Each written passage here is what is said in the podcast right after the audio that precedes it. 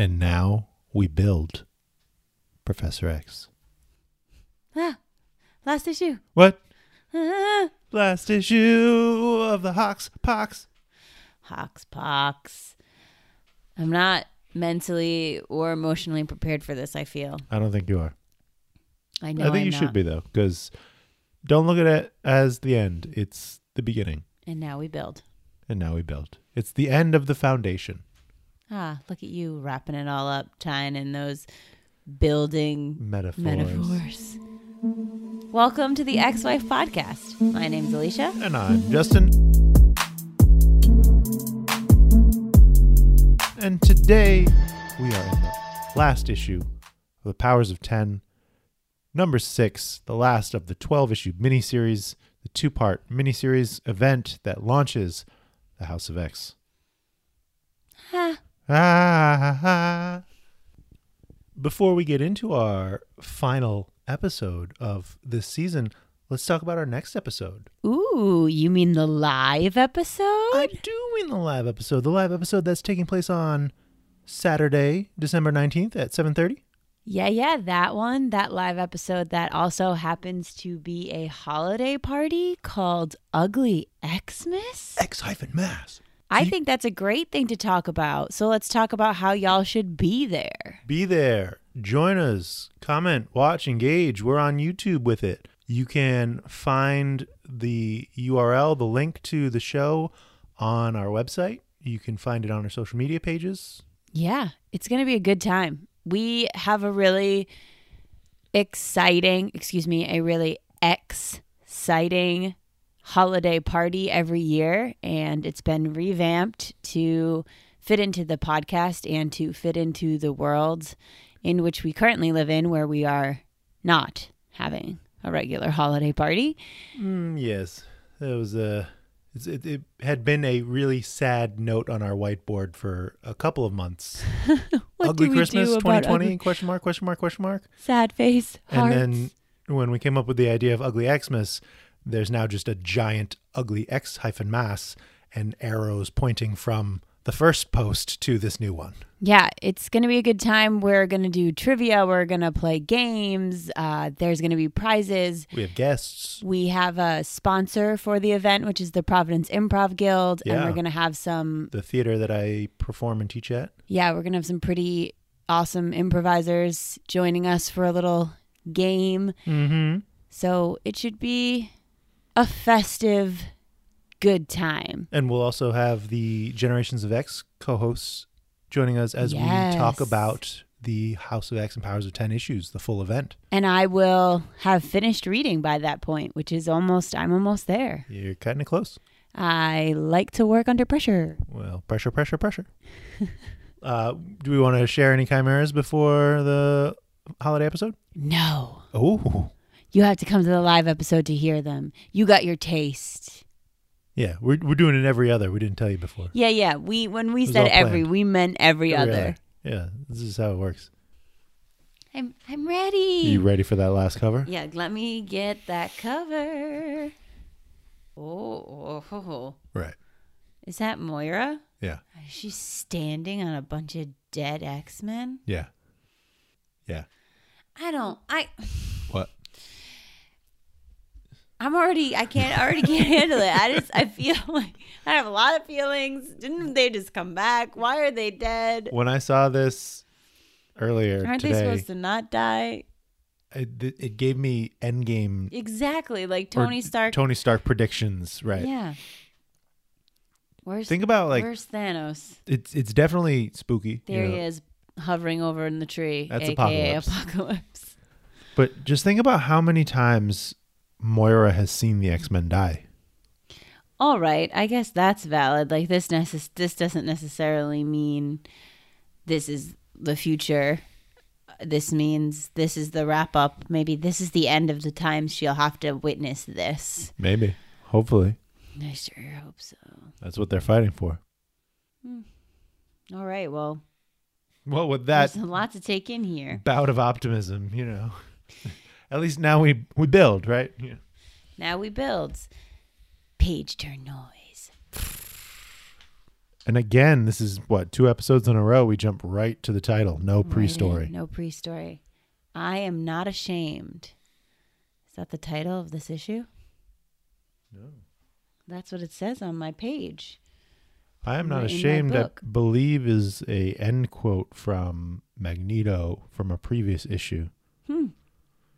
But the title of this issue is House of X, House of X. and the words. But it's the powers of 10. Oh yeah, Here we go. Ready for that brain explosion. Melding First together. page. yeah.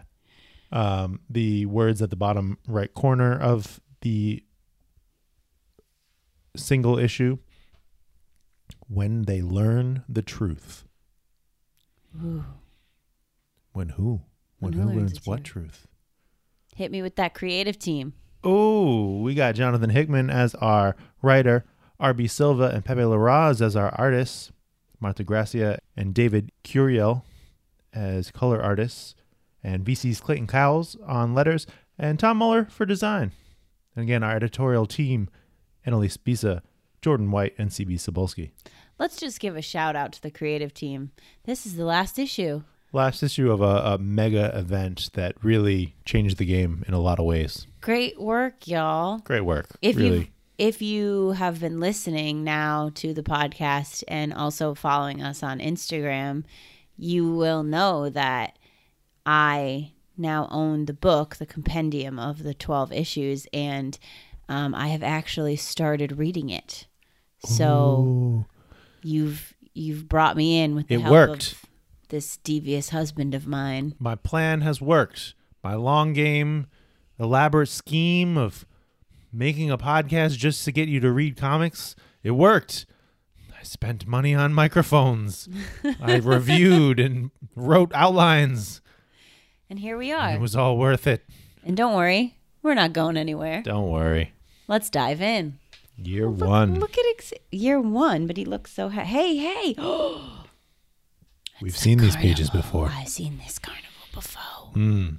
Year one, but like the real year one at the beginning of year one, Oh yes, okay. right? You know, we, we've seen I really a handful of other about it. things happen in year one at various points in year one, but this is these two pages, especially that you're looking at. This is a spread we've seen before. These are pages that we've seen before. Although I recall these three panels of, you know, the carnival itself, and then Xavier walking towards the bench, but I don't necessarily recall this. I also thought that, and walking. I all right, cool. So let's just hang tight for a second. I yeah, thought looking back through the book, I don't see it. that was a new pa- that was a new page. Him walking through that that is a new page. New page. So we start with a new page, but we revisit two other pages. And we see our carnival, we see our actually a handful of other pages. We see Moira coming in. It's in even the same order. all this same conversation that like we've known each other. Yep. Is there anything that, that just feels different or being able to see this in a new light? I feel like, you know, now that we know so much more about what it is that she reveals and what it is that they have as this backstory. I mean, seeing it a second time around, knowing what I know, I would imagine actually that Moira would have a little more confidence in her body language Hmm. when approaching him because she knows Everything. what she knows everything. She knows what she's going to say. She knows what has happened. Well, maybe she doesn't know what she's going to say because this is the first time she's come to him like this. Yeah, I guess that's true. She Yeah, looks pretty like And she's coming to him timid, with the nervous. she's coming to him with the request that he read his, her mind on the next page, right? Right, but doesn't she say we've known each other? That's in a page or two. We do revisit these tarot cards, and I and I like seeing the cards, especially now in light of all the story that's been filled in. Rasputin, the Tower, Cardinal, the Cardinal card referencing a religion. In my mind, these are all long game plants. Each of these cards to see these again, to reference Rasputin. The note especially that I want to pull out is the foot between worlds and I know that that's kind of a play on her her Kate Pryde, Kitty Pryde Mhm. ability to kind of move between walls, but I think that there's more to that. I think that we're going to find at some point more to that statement of a foot between worlds. And the tower says the monolith of ascension. Hmm. So that's telling me something about year 1000, I think. Yeah. And those are the same words that were on the first right. the first go know of all this, that right? stuff before. Right, so that's what I'm saying. This idea of revisiting pages with new information, and even you were talking about, you know, having started to read through the issue. I've read through these 12 issues a handful of times, and every time you get a little bit more from it. You get a little Yeah. bit more. Your attention pulls to a different area because there's so much to them. That's what's great about layered stories. And and the little hidden hidden gems throughout. So we know we know what's happening here. Oh yeah, and then now this is the third time we've seen this this page. Mm-hmm. This is the third time they've used it.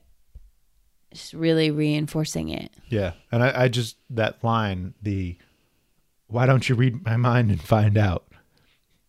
That's such a imagine being Charles and and having this person that you've never met, or at least you don't think you've ever met, Right. not only say your name, but then say, "Why don't you read my mind?" This is a young Charles Xavier. He has probably not told anyone about his mutant abilities. Really? I believe so. So he wasn't already a professor or but then how does he know Magneto? I don't know that he has worked with Magneto yet. That's something that is not yet explored. I think he is definitely a professor in the sense that he was studying at the various universities that he studied to become a professor, but there's no X-Men, you know, there's no he's not in a wheelchair. He's Oh, this is man. before all of that. Every time my mind is blown, I think I know, and then I know nothing. That's just X-Men. That's just all the layers of X-Men. Hey, okay. so we go to that next page. where's this? Paradise. Year Colorful. 1000, Oh God, The Preserve. the preserve. And they've haven't they haven't talked about the preserve since the first issue of Powers of Ten. So the preserve was what the librarian looked on. what? Like I remember that something that was talked about in the first issue of Powers of Ten. The So- first issue of Powers of Ten melted my brain. Good. It's supposed to. All right, So, so, this preserve is what looks like some kind of zoo, yes, some kind of habitat that they have created to preserve life as they know it. And when they first brought it up, there was what looked like humans in the preserve. So we've kind of understood and established that the librarian, this race of people, th- this group of people, is not of human origin, or at least not as we know humans. And this preserve seems to include not only humanity, but a lot of other nature, because you're thinking about what Year 1000 is. It's a lot of these blue people, it's a lot of robots. We haven't seen any other nature other than that. Like, we haven't Yeah. seen greenery, we haven't seen animals. And now we're in this preserve and we see all of that. We see elephants, we see just a s- escape of nature. it's beautiful. Oh, oh dear. So the inhabitants of this preserve attack. Beast? No. Okay. Looks like. What do I know? Why does he look like a beast? What do you think? Well, he has a bluish tinge. He has claws. He has furry arms. Yeah. He's a muscular upper body. Nope. It's just just a guy. Yeah, just a guy attacking the librarian. Just a regular. He don't look like no regular guy. No, he's definitely not a regular guy. But the inhabitants are attacking the librarian, and he goes off about how much smarter he is than them, how he was ready for your attack before your brain even told you to attack. So go on, eat your food. I mean you no harm. Excuse me. Is And that there's- Wolverine So we see we see an off panel wearing a robe. we see an off panel word bubble and as you've noticed that word bubble is coming from Wolverine he says they want to be free and the librarian rebuttals to this you know they, they don't know what freedom is Wolverine when he's actually revealed they do know what freedom is I've been filling their heads every night with stories of revolution give it time And all of these, those three panels at the top of this page, notice the little carrot on the side of the Yes. letters. Okay. So that means that they're speaking in a language that's then being translated to us in English. Oh. Normally, in a comic, we would see a little box at the bottom of a page or at the bottom of a panel that say translated from whatever language it is that it's translated from. We don't get that information. But the little carrots on the side Comic secrets. I that is didn't that is a, a common comics thing is that those little carrots on the side mean that it's being translated to English from whatever language it's in. That last panel where the librarian speaks Oh, is in English. and he addresses Logan James Howlett by his name, telling him he has no time. Dagnabbit. What's going on in your brain right now? I just It's year 1000 and Wolverine has just appeared. well, Wolver. Okay, well, apparently. It says Logan Howlett James. Okay. How do you feel? What's going on in your brain right now? Does not compute. Cannot compute. Help. I don't know. You were looking for a connection for year 1000. Like, how do you place this in Yeah, cool. It's Wolverine. That gives me nothing. Well, that gives me okay. So turn the page. Wolverine's alive. Also, wait. Before I even look at this page, I wanted a connection, but this is the last issue. How are they going to give me all this information in one issue? They're not. They're just going to torture my soul. they're going to give you the only amount of information that you need.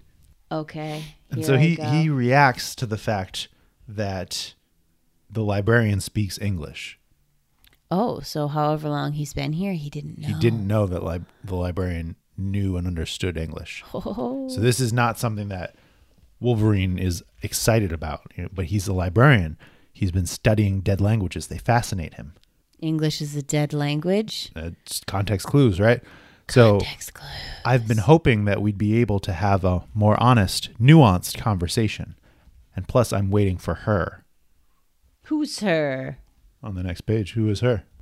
I don't know who that is. Is that Moira? That's Moira coming around, and she has the she same looks question. different every time. Yes, she does. Lifetimes will do that to you. You got to reinvent your look. Just the fact that she comes around questioning English. English. This is another thing that she wasn't even ready for. So Moira's there, and Wolverine's there, And they're both surprised by the fact that the librarian understands and speaks English. and we don't know which life year one thousand is. Correct. Dun dun dun. Is it ten? Is it eleven? So this they, they kind of understand that if he speaks and understands English, that he's likely been eavesdropping, observing, as he says, what they've been talking about. Is this is this a Krakoan flower I don't think so. in his hand? I don't think so. And the librarian's talking about the lie of preservation, the reasoning why they might be having them kept here. That, yes, they wouldn't want the last of their species to die, but the real thing that he's gotten enjoyment from is watching them react to various stimuli that he's introduced into the preserve over the last, you know, thousand years or however long that he's been with them. And he even says, I, I wanted to know what makes you tick. If they've been in a preserve for many years, Decades. okay, so Wolverine, who knows how old Wolverine is? He could live till the end of time. Grandpa Wolverine. Timeless. But Moira, how? Turn the page. Oh, what's happening? Oh, it's the phalanx. Is And back. so he, he calls out, You've done well surviving a millennium. Fortunately, you have the same blood type. Unfortunately, it's all coming to an end. Ascension is tomorrow. He calls out the blood type and says that that's no way to have lived. And they explain it a little bit further, but we find out that Wolverine has basically been giving his blood to Moira over all this time to keep her alive. oh snap! Right. And the librarian's talking about the fact that when we join the phalanx, we'll join a, a god-like intellect, a dominion, which is one of those other types of mm. civilizations that were in the last issue of Powers of Ten. A dominion exists beyond space and time in a black hole, right? You know, you know, caused by linked together through black holes Man, everything that he knows about them, everything of our society will exist in that dominion as part of this godlike figure, this machine god. And just that top that top of the second page that you're looking at, the world is ending tomorrow. I really love this, and it reminds me of a couple issues ago. I think it was House of X number five, where they were talking to Emma Frost. In the Louvre. Yeah, Louvre. the Louvre. Is that is that that is that the right issue? And it, I I think that was last issue. I think that was uh well, maybe Powers of Ten number five. That's what I meant. Yeah. So they had Xavier on one side and Oh, Magneto yeah, on the yeah, other, yeah. and Emma was in the middle. And what's interesting is He's turned away. he's no, but he's turned towards the side that Wolverine is on, and that's the same way that Emma was facing Magneto, who was on that side. And it just, in my mind, maybe especially just because we talked about it, it just it brought me back to that image in my mind, mm-hmm. whether or not they're related at all. Interesting. And so they're, they're talking about how the world's ending tomorrow, but the librarian's going to send them off planet. He knows from listening that if Moira dies before their phalanx makes it to the nearest black hole, everything that he, the librarian, knows about them won't make it to be part of the Dominion. Moira's existence will be reset. So if she gets consumed by the phalanx in their need to de- destroy mm-hmm. matter, that the timeline will get reset. That information won't join into the Dominion because it won't have reached the black hole by the time that she dies. Oh. So he knows all this, right? Yeah, exactly. Like I said, oh, but also I need a minute. Just okay. So he wants the information of all of Moira's past. The fact that Moira exists beyond lives and has been trying to solve the mutant decimation problem across her lives. He wants to add that to the knowledge of this godlike technology Why? For evil purposes? To stop them from to be able it? to stop them, yeah. To be able to not even have to compete with them. That that's seemingly what they're trying to do. So is, he thinks if her knowledge is uploaded and then she dies, that he'd be able to stop her in the future, like because he has that knowledge. Does the phalanx retain that knowledge through phalanx- timelines or time s- streams? well, because of this dominion existing and the black hole, the theories around black hole existing beyond space time, beyond space and time, beyond the idea of reset timelines and the split of alternate realities, that this would exist as knowledge within a godlike entity that would be able to be seen even if she does get reset. I'm never ever going to pretend that I could fully understand time travel and space time and universes and got it.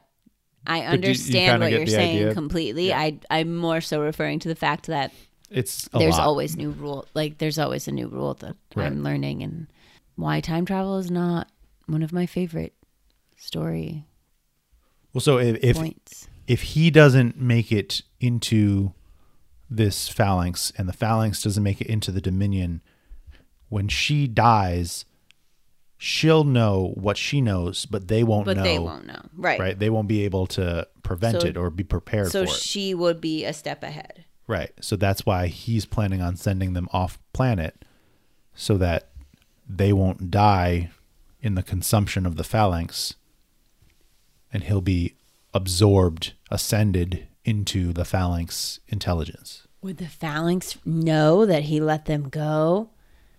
And because they absorb his knowledge, so then the phalanx is going to find out that they were sent off planet, and the phalanx is like, "No, I need to eat you." I don't think that they would belabor that point just because it's on it. You know, it, it's not the fact that that matter got away. It's more they would have the knowledge of what that matter getting away enabled them to know and to do. And then that would be a benefit to them. Right. And so he, he's really just relishing in this idea of him becoming part of this God. If you live past my becoming God, then existing beyond space and time, we will know you forever. We will always know who you are and what it is that you're doing. So Wolverine's pissed. He's like, "Why are you? Why are you teasing us with this information?" And the librarian's kind of monologuing that he's second guessing the wisdom of joining this god, never getting to experience anything again truly as an individual. Do I let you die and perhaps in the next life you can prevent our becoming part of this universe machine state? What I suspect might be a fake existence, or do I send you away and find out for myself? He's kind of he's got this dilemma of what to do next, and he's bringing it to them. And Moira asks, like, "You want us? You want us to convince you on what to, to do?" to let us go or to let us reset. Right. What is going on with this flower? It's very distracting to me because you you said it wasn't a Krakoan flower, but he he picks it off the thing and he's holding it in his hand. I just think that that is making magic with it. especially as he's talking about not being able to experience anything and feel things he's he's you know manipulating the matter of this flower it's not a Krakoan flower at least i don't assume it to be and i i wouldn't make that connection All right. Okay, so now Wolverine's real angry. yeah well well so the librarian's asking how how would you prevent this how would you stop us from losing our post-humanity and surrendering to the machines which is what they're trying to do with this ascension What are we going to tell you what we're going to do? I'm Well, not an evil villain. I'm not about to lay my plot out for you. well that's what he he's like evil villaining and asking her to evil villain to his evil villain no. her and him. But yeah, Wolverine is Wolverine is mad, and he's just he's like, I would end humanity to prevent post humanity. You know, that's that's my solution. That's what I would do. Kill them all. And the librarian labels them. So we have Homo sapien, right? That's human. Mm-hmm. Homo superior is what mutant calls themselves. And librarian introduces this term Homo novissima, calling it the end of the evolutionary line, questioning if mutants were ever intended to be the next or final evolutionary stage. Moira and Wolverine, they're like, you know, eh, we are. We're, Yeah, we're the final. That's that's what we are. That's our whole thing. Right. What the? What is? Who? What the?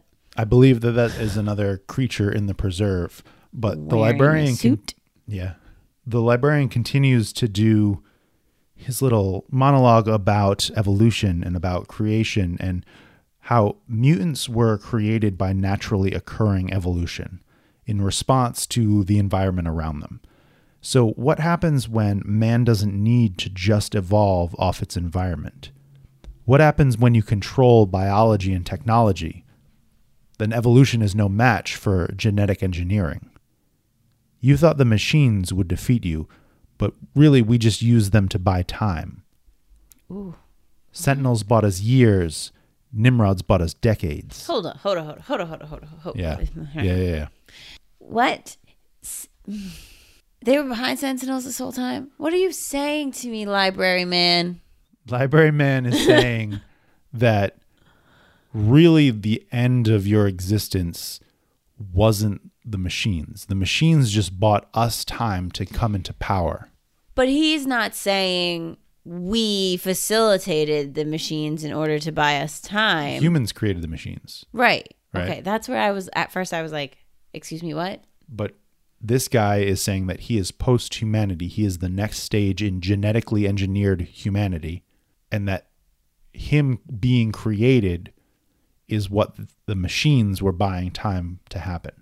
Him being created, this post humanity, is that embracement of humanity and machine, this engineered evolution, this world of ascension, the church of ascendancy, you know, like this idea. Like of- Omega?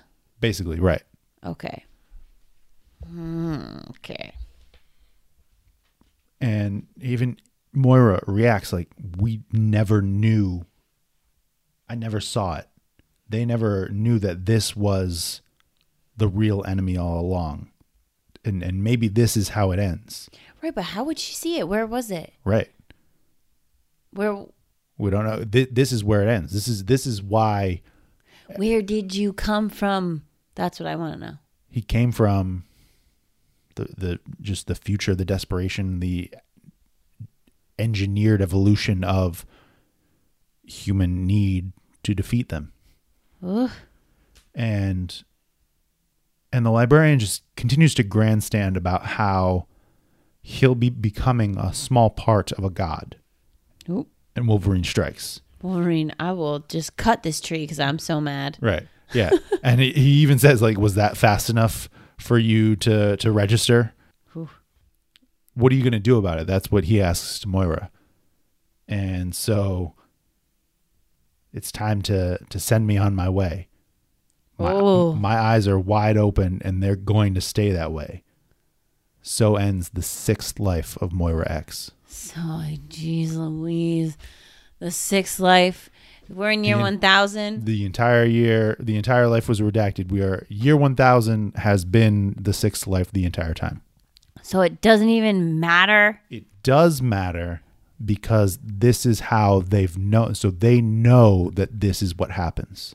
Okay, so I guess it does matter because it's building the information to then get them to the That to this the year future- that then blossoms This- into all of these other things. This future, this year 1000 future, they're aware of the potential of it happening, the Right. inevitability of it mm-hmm. happening, so that year 10 or life 10, they can be working against Wait, this happening. time out, time out, time out.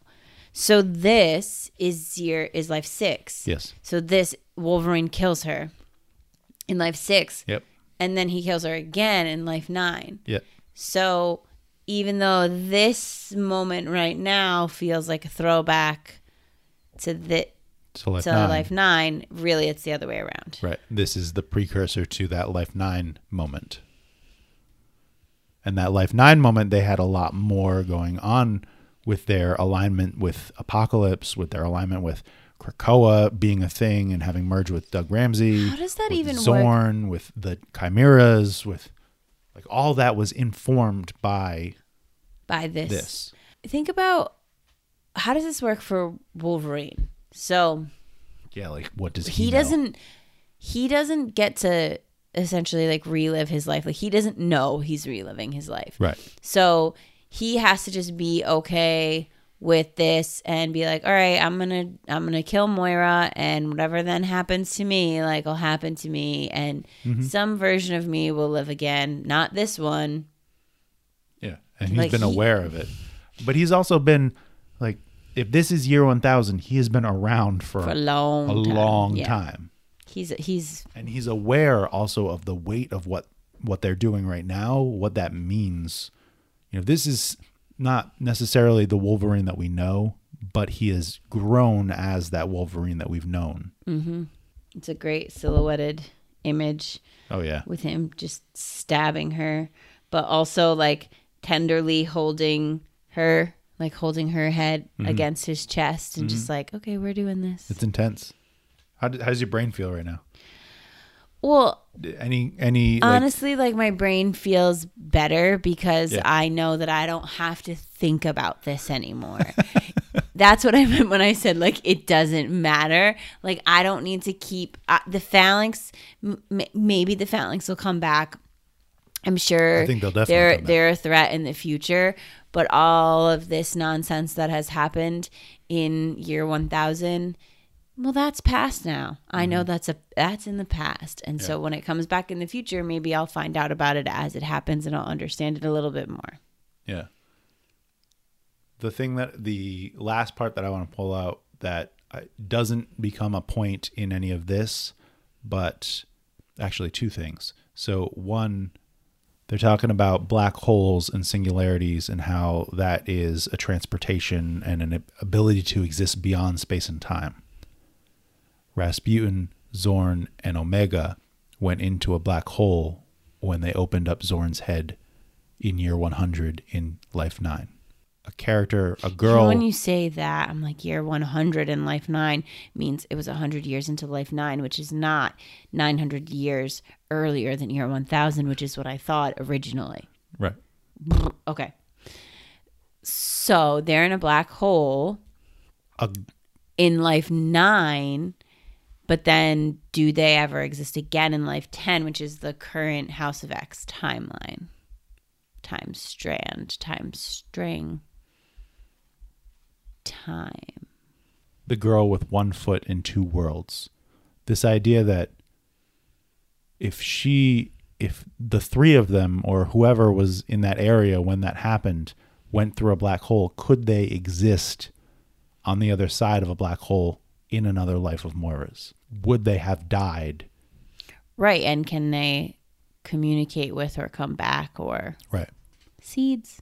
Right. More seeds. And the other thing that I was thinking of and noticed when I was reading through this, both of their reactions to English.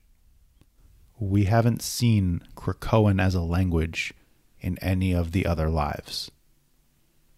I think Krakoan as a language, which is then only telepathically implanted into mutants, is a countermeasure to this fact that Oh. the librarian understands English and is able to understand what it is that they're saying to each other. Oh, I love that. That's awesome. Moves and counter moves. I'm turning it. Data page. Data page, and we're talking about branching humanity. So this gives us a visual representation of what I was talking about earlier Homo sapien, Homo superior, Homo novissima. And just that first sentence post humanity is a manufactured branch of humanity not restricted by normal evolutionary constraints. That's who the librarian was. That's who the elders were. This superhuman, basically a, a superhero that was constructed to be a next step over mutant evolution. Okay. And then we see the next step of that page we've seen a handful of times Where of he's getting Professor all Xavier. those memories jolted into And- his brain. and it's by overloading reading. him, right? He, he's he's losing it. He can't handle it. It's too much brain power. He's rocked by it. Hard truth, Chuck. Yeah, he, she doesn't actually say that, but it's what we need to radically realign old thinking. And he says, "We we lose. It's worse than that. We always lose." Charles, That's rough. That's yeah, like yeah. rough. right. Well, and that's and so she starts to to go into Wait, which life of hers is this one? this is life ten. This is House of X. This is the beginning of So it's year. Okay. Well, what it's the? year one of life ten. so year one is year one of life 10. Yep. Year 10 is mm. year 10 of life 10. We assume, yep. Year 100 is life 9. Yep. And year 1000 is life 6. Yep. That's rude. that the big mystery the whole time is really just backstory of They're not something else that connected. I mean, like they're They are- they're informed connected, by- but they're not the same thread. Right. But also, it was interesting to see how, so in year 100 and in year 1000, Cylobel was captured and stored in that thing, right? In year 100 and year 1000, there was this monolith, this tower of ascension, this religion of ascension that keeps on mm-hmm. affecting the humans, right? And so in those two in year six, they then realize that this is what happens. In year nine, they try to get to the core of Nimrod being what it is that is a part of that. And year in life ten, I think I'm- I said year nine, but in life nine, they try to get to the core of what happens with Nimrod to prevent Nimrod. And in life ten, they really try to work at preventing Nimrod. This this Right, because they're shift. preventing the mother mold. Right. Which I said right that time. Oh yeah. Well, even even just Charles's reaction to Moira saying that we always lose is just him doubling down on the same way of him thinking. Like the same way that he approaches the problem. What if I recruited students earlier? What if I was more selective with the students? What and she just kisses him. Yeah, what the heck is that about? Shh, I'm gonna kiss you. It'll Yeah. all work out. Yeah. And on the next page, I open my mind to you so that you know who I am. No matter what I do across the lives that I've had, you never change. And he says, Thank you. She's like, It's not a compliment. I need to break the part of you that believes in the goodness of others. That's what they need. That's what they need to, to be able to work beyond anything that they've ever tried before. You need to be one with Magneto. That's what she says on the next page. You know, I need to, You'll fight me just like Eric. And she refers to him as his shade. but this time it's going to be all of us. All of us. You've been dreaming the wrong dream, Charles. This this Martin Luther King dream, right, as we referred to it earlier, mm-hmm. this peaceful coexistence is the wrong dream. It's not a dream that ever gets realized. That's Earth shattering for Charles Xavier. yeah, rough. Ooh, and it's long past time that you wake up. Yeah. That's a mic drop moment. So we've got a couple of data pages that go through Moira's journal, a handful of entries into Moira's journal. The first three are from Xavier or about Xavier, the second one being redacted. And Who's redacting this information? that's a good question. We don't know. That's a that's a great Do you question. really not know still? I don't know. Yeah. who's redacting this? Like, where are these data? Who creates these data pages? Right. Who's reviewing? Who's, who's got this information? Who's reading Moira's journal or and not telling us everything. But it's very government feeling the redaction. Yeah. So, who is it? Who's the puppet master of my whole life right now? We don't know. But in these first couple that we are able to read, she's talking about the fact that she has to break him. It's shameful how much he wants to love these people, how much he, he just believes in loving the humans, and, and how not being able to fully have lived those lives removes him from understanding just Yeah, the I mean, futility of his love of them. I can, I can understand where that part of Charles Xavier comes from. You right. know, he doesn't have the firsthand experience that she does. Well, not even just that. It's just the idea that you want to believe that people are good. You want to, if you are a good human, if you are a good person, you want to believe that there is good in other people and that circumstances have just made them not perform to their best for the rest of humanity or for the rest of society. So you you have this desire to help, to teach, to guide them in the right direction. And that's I mean that normally would be a great quality. And Sure. it sometimes of course leads people to being like walked all over or um Naive you know to the real constantly beat beat down Right. but it's also a quality that is needed in order for things to move forward in most cases. And right, and that's even what the second one is about, or the the third, one, I Third guess. one, because the second one you don't know what it's about. right, where that she she still needs this sh- strength of Charles Xavier, this builder of academy of mutants, this this bringer together of mutant people and culture. She needs his community building aspects, but just only for mutants. right.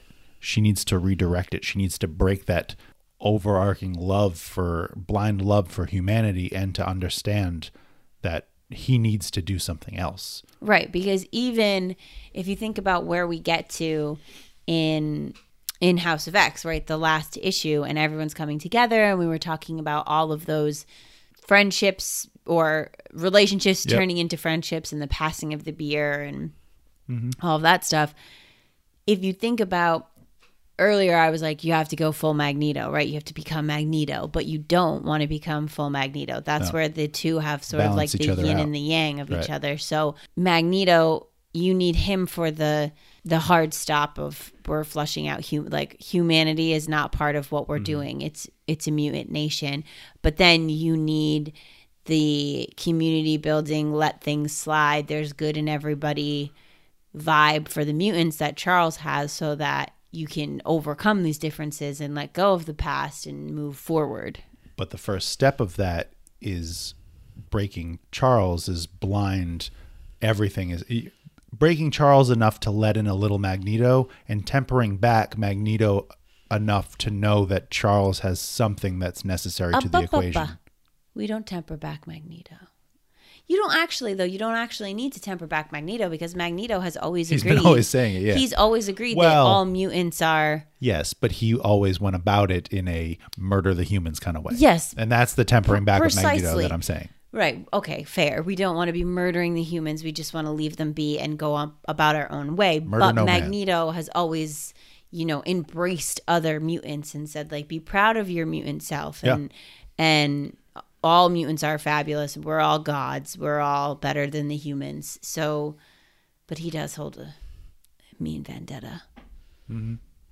So okay. So let's look at that next page. All right, so we have our next three journal entries of Moira's journal. The first about Xavier, the second about Magneto, the third about Apocalypse. Autumn. Yeah, the Autumn Council, right? Really interesting to kind of group those three together. We've been talking a lot about Charles and Magneto and their addition to this conglomerate, to this council. But Apocalypse is one of the other paths that Moira has taken Yeah. in, the, in her many lives. I wonder, and obviously I know nothing else about if we see any more journal entries or anything like that, but I wonder if the seasons have to do with the time in which they were recruited to the cause. Ooh. So, you know, autumn is usually like, it's not the start of a year, but it's like the beginning of change, right? Yeah. So it starts with these three. And then, I mean, I wonder, look, to look back at that council. So winter is Mr. Sinister, Exodus, and Mystique. Oh, so and I feel like that makes sense, right? Yeah. Because Mr. Sinister, they Need to they go to him with the catalog. I don't really know much about Exodus, but Mystique is Yep. generally Magneto's right hand. no. No, that's just in the movies. Yep.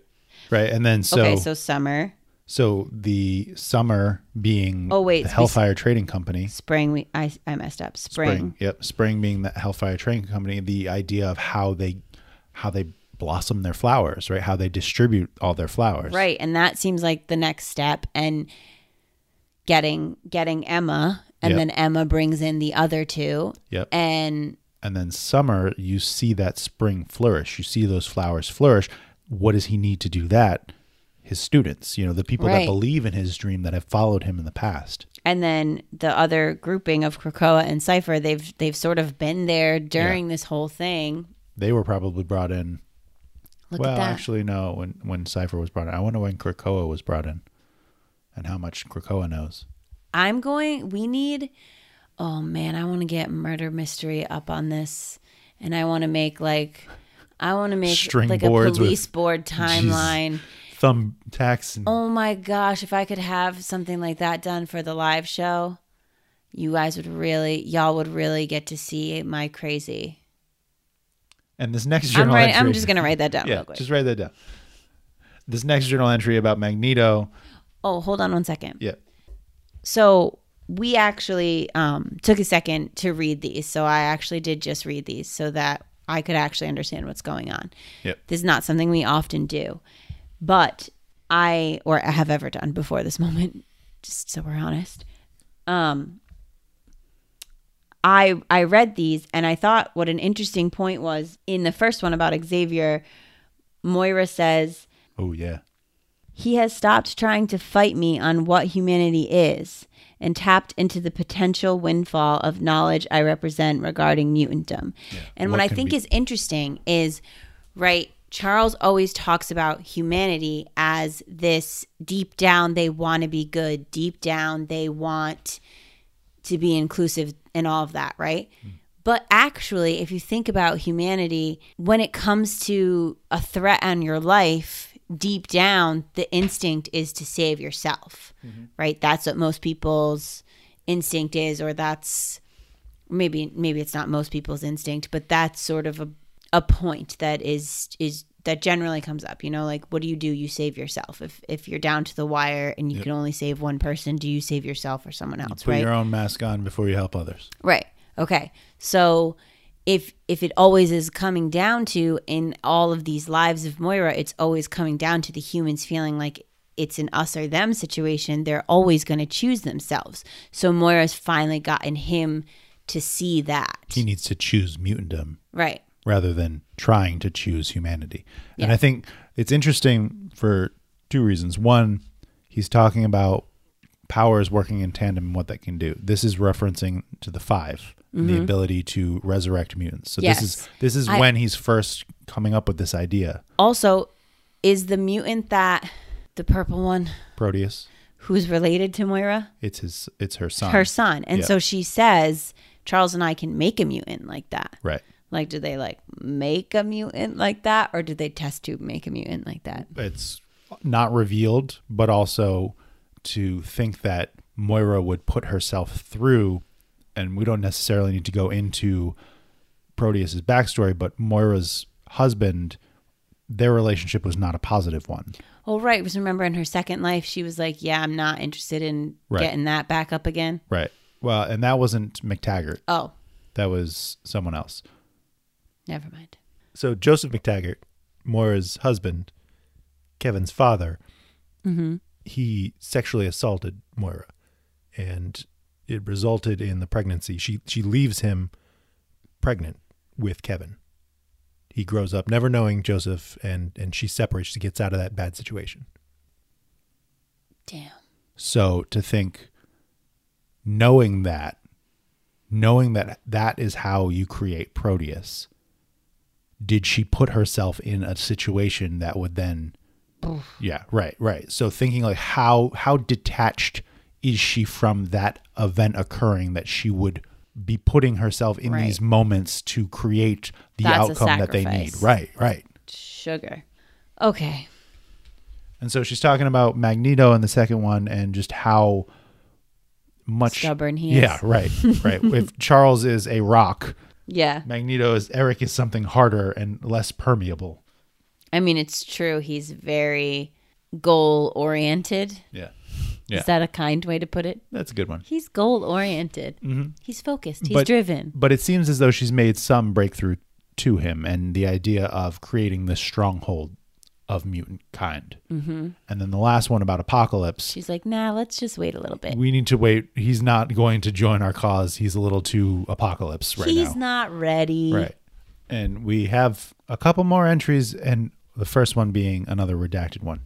And I, Damn it. Who is redacting? Eh, who is redacting, but also I do want to call out the fact that these are not the only journal entries, right? These are only some of. Look at the numbers. holes. Right. These are only, you know, a handful of the few journal entries that were being shown. How do I get my hands on the rest of that journal? Right. It doesn't exist.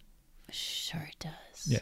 And so that second one on the page about Xavier, they went to Sinister against her advice. Or behind her back Behind without her, back. knowing. Right. And and against what she had said. Like she Oh, said yeah, not to go advice. to him. And it seems that he has already created the first chimera in himself by adding a mutant gene to himself. That he's already been messing around with this. Why would they do something against her advice if she's lived nine I nine lives? I don't understand that part. Well, you know, they think that that is she the chalks way. it up to them being men, Right. Which is not necessarily fair. No. But we be stupid sometimes. Cray cray. Okay, and then okay, the next one. Magneto. What the what? Right. What? So something happens. There's a falling out. So are these journal are some of these journal entries in future I of what we don't know yet, or No.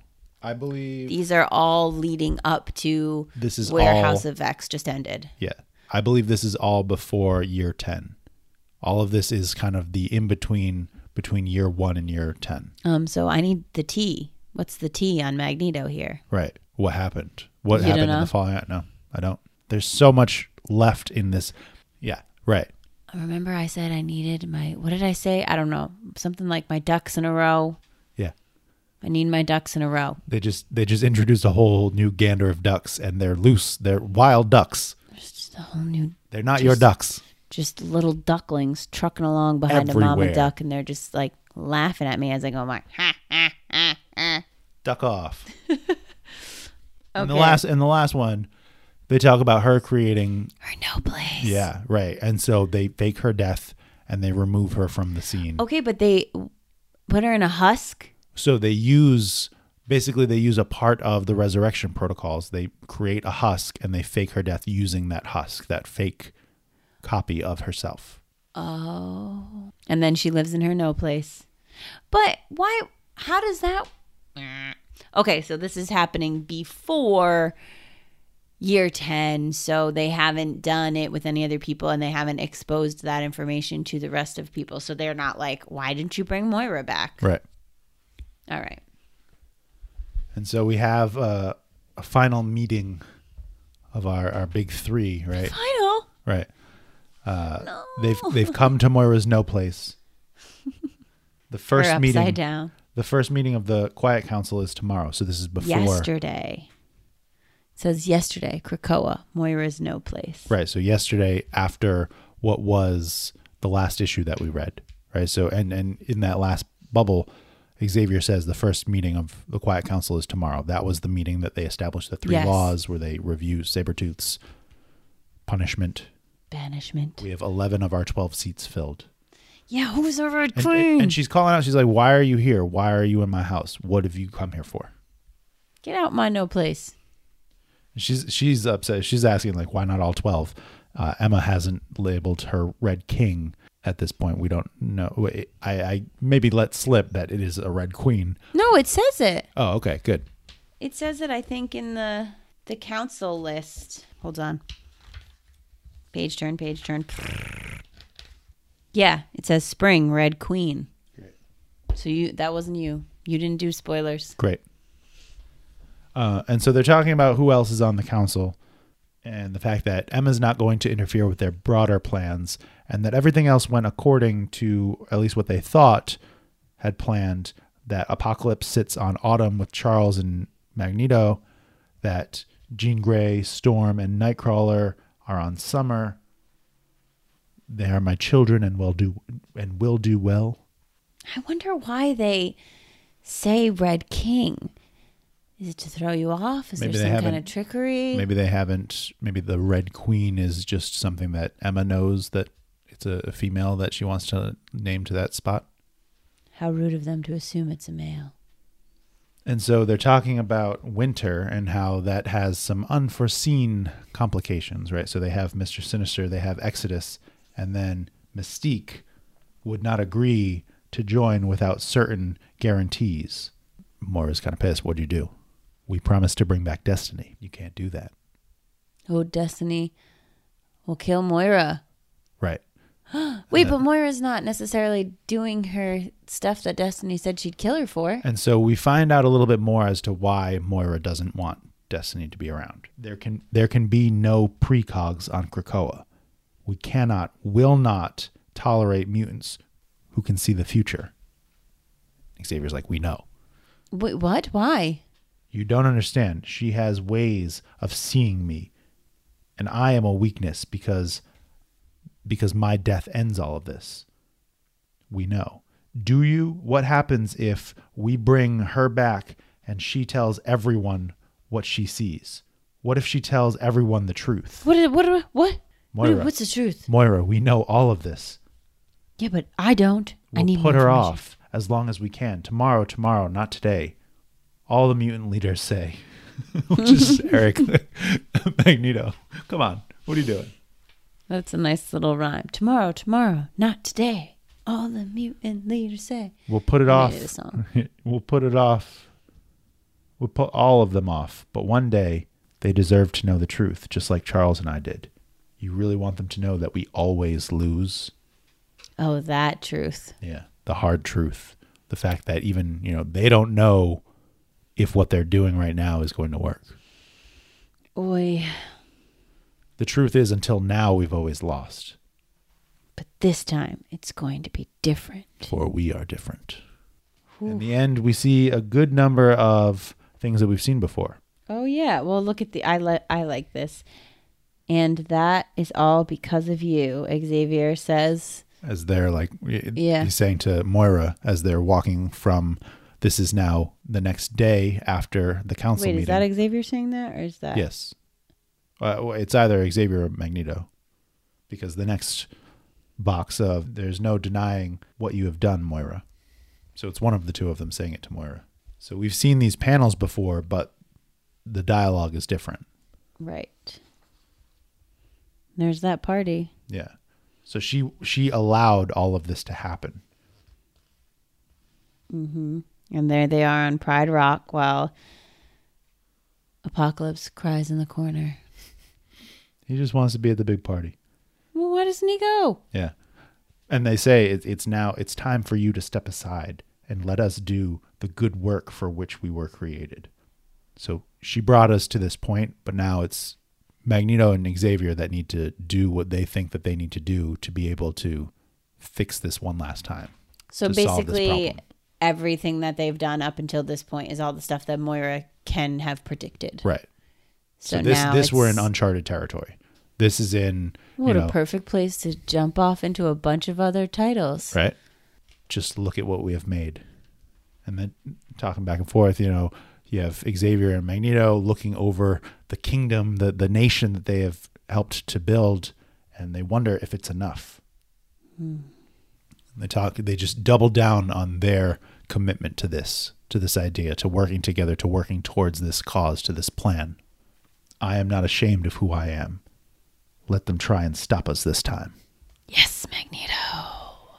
Yes, let them try. I, I love that with Xavier Yes. just looking on Let them try. the And there's all world. those- Yeah, All those flying mutants. they're all just having a grand old party. I am not ashamed of what I am. Magneto. That's the end. That's the end. Oh no. Oh yeah. Oh wow, look at this. All the covers The back of my book is all the covers on the last in their page. actual color. I want to see what the. Ooh, ooh, variant covers. Ooh, those are cool. We're gonna spend some time and look at these. Oh, we'll- I was like, why are there so many pages left? At this Wait, well, let's let's talk about the issue before we do. Okay. How do you feel? Last issue, last episode of this House of X Powers of Ten series.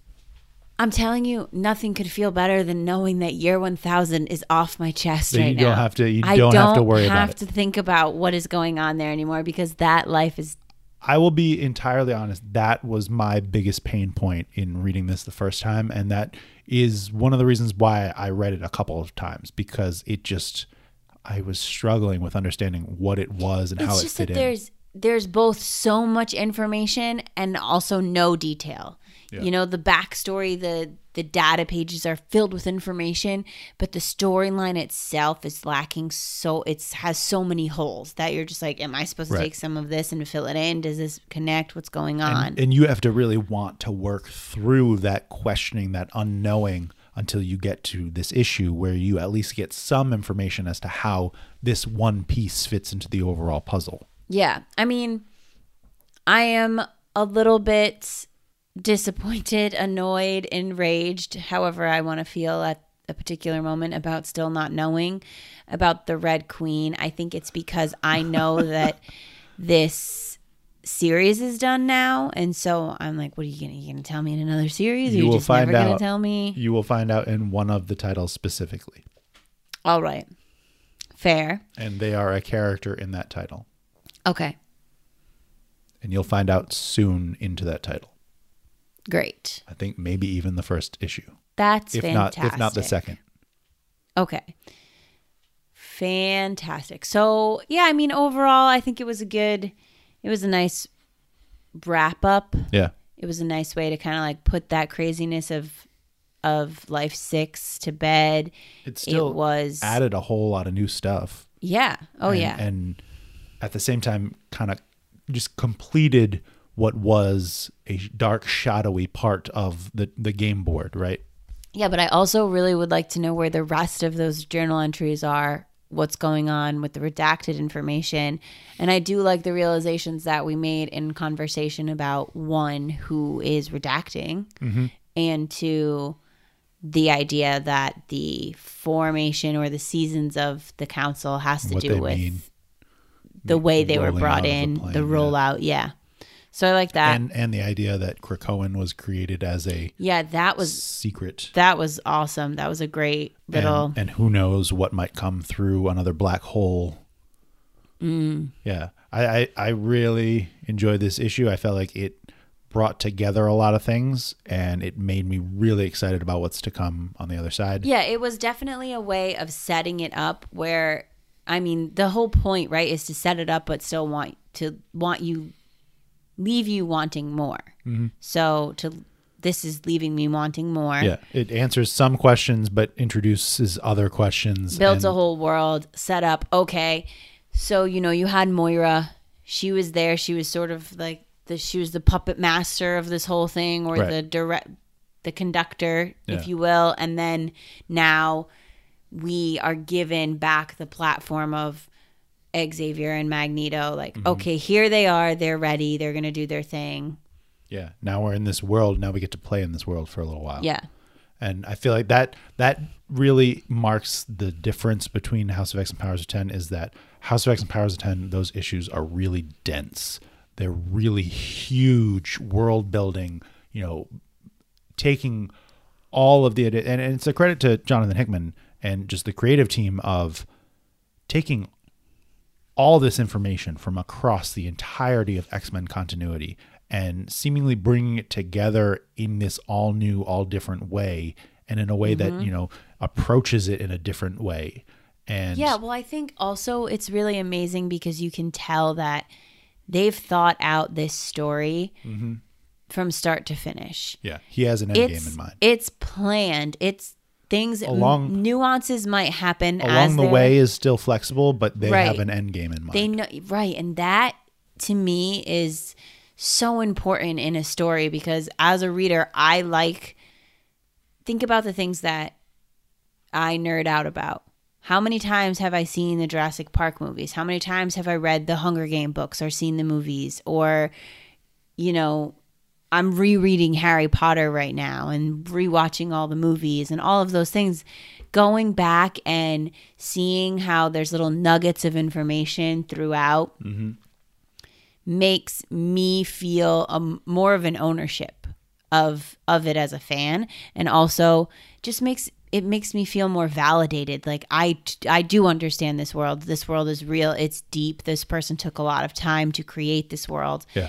And that's super important i can't remember what was it that we were watching recently that i found out that the ending wasn't oh star wars Oh, the, the new trilogy of Star Wars. The fact that the the last movie was not planned at the beginning of the last trilogy. infuriating that you know they kind of had the first one be J.J. Abrams take the reins, and then Rian Johnson, and then they didn't like the direction that he went in, and the fans reacted, and then J.J. came back in. Where, yeah, that was Yeah, if you're going to do something like that, you need to connect it. Yeah, you need if- to know if- where you're going beforehand. And If- this is the same thing. This is like a reset. This is a new yeah. a new world and and you have to respect where it came from and And, and I feel like he how is much exactly he's yeah. totally doing that. It's ama- it's great. It's amazing. And I think that, you know, the open ended nature of how much he's introduced in these 12 issues, how much he's set up that you don't know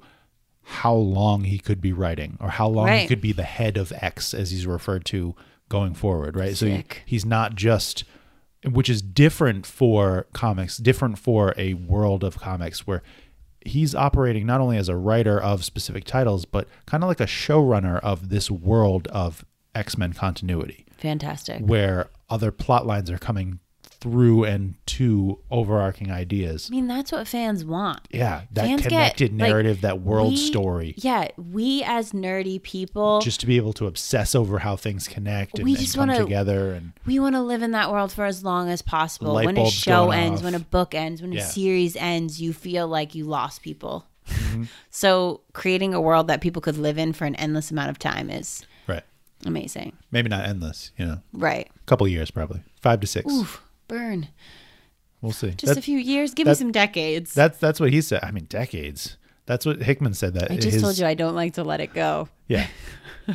well, I mean, we'll be we'll be reading through it for decades probably. Great. the frequency that they come out with these stories and the frequency that we are going through them. Yeah, we'll we'll have some decent amount of time. I love it. This is our future, people. I hope you stay with us. Any last thoughts on this issue before we close out the episode? No, I'm I'm excited for the live. I'm excited to Next go back. episode is the live. We're talking through all of these issues and we're taking a peek at the six titles that launch the dawn of X, which is the next phase. Yeah, so I'm excited to do my reread and or my read. Yeah. Your, My your first read. read. My read now that I understand and find all my little clues and have some fun things to point out Yeah. or talk about. So uh, if you are interested in that live, you would find us um, at the X Wife Podcast on Instagram, Facebook, and Twitter. You can also find us at the Podcast.com or send us an email on a thought you might want to add to our live show at the X Wife Podcast at gmail.com. Yeah. Any thoughts, questions, predictions, reactions to the House of X and Powers of Ten storylines. Ooh, you know what I want to know? Do you because I'm going to find out about the six the six titles. So if you have a favorite title or Is all right, so that's good. Yeah, like let me what- ask you: Do you want me to tell? So when I'm talking about these six titles, yeah.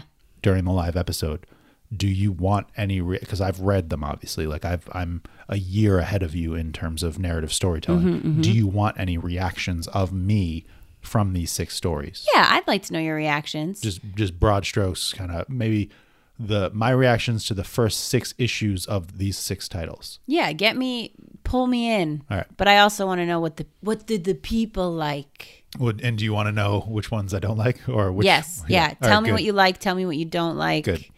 We're tell- still gonna read them though. Yeah, they'll still be part of the show. We might we might go faster through them. One in particular. All right, well, until next time, old friend. Charles, you're in charge.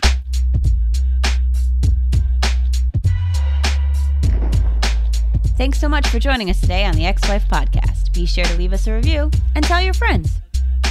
The X Wife podcast is produced in Providence, Rhode Island by Alicia and Justin. Our music is by Quan.